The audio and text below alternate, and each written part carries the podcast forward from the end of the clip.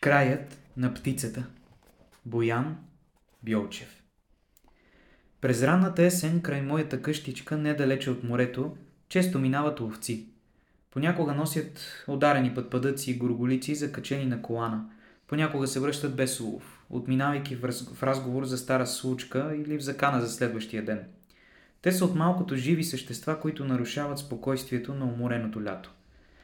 Единствените, които са непрестанно пред погледа ми са ятата гарги.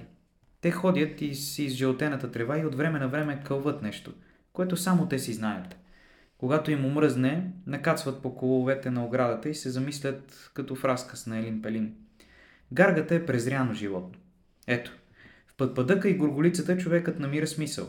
След като ги простреля, стават за готвене. Едно време ловците се отчитаха с убити гарги, но не с самите тях, а с чифтове крака.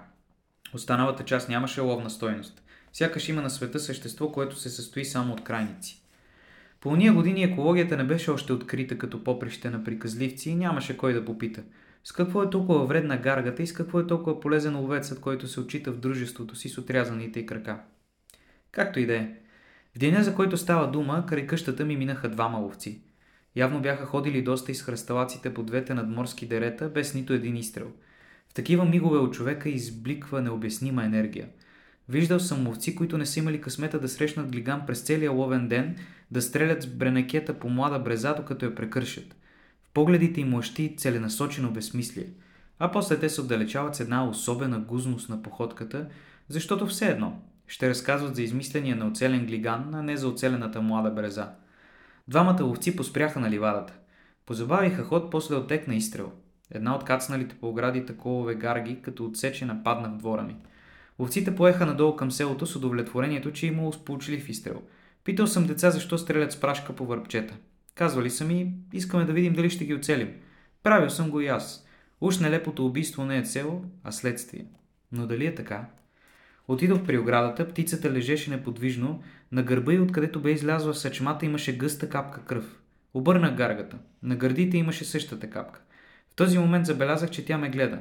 Гледаме с очи като топчета черха и вер. За първи път вижда гарга отблизо, защото те са много предпазливи и винаги те наблюдават отстрани. Мъртва птица можеш да изхвърлиш леко. Но тази ме следеше с тренчен поглед, сякаш ме питаше какво ще направя. Посегна, за да я докосна с пръст. И в този момент тя внезапно се извърна. Размаха крила и излетя, сякаш не беше пронизана от ловджийската съчма. За тия няколко мига, докато се наведат над нея, тя бе събрала сили – Летеше яростно, издигна се, извиси се над отвесния морски бряг, зави остро и се насочи към високите дървета по селото. Летя така няколко секунди и изведнъж се смали. Превърна се в черна точка и рязко започна да пада. Отначало по легато, а после право надолу към земята. Беше далече, за да чуя глухия звук, с който мъртвата трева посрещна мъртвото вече тяло. Всеки размах на крилата бе доизпомпвал кръвта и до самата смърт по време на полета. И аз си помислих – най-ненужната, най-презряната птица, а природата я бе обдарила с сила за толкова достойна смърт. И след като това е така, може би в нея, в това, че е такава, в това, че така напуска живота, има някакъв не по-малко достоен смисъл, за който несъвършените ни и задъхани човешки сетива не са достатъчни. Смисъл, който практичният ни, теснозрен човешки мозък просто не може да обхване.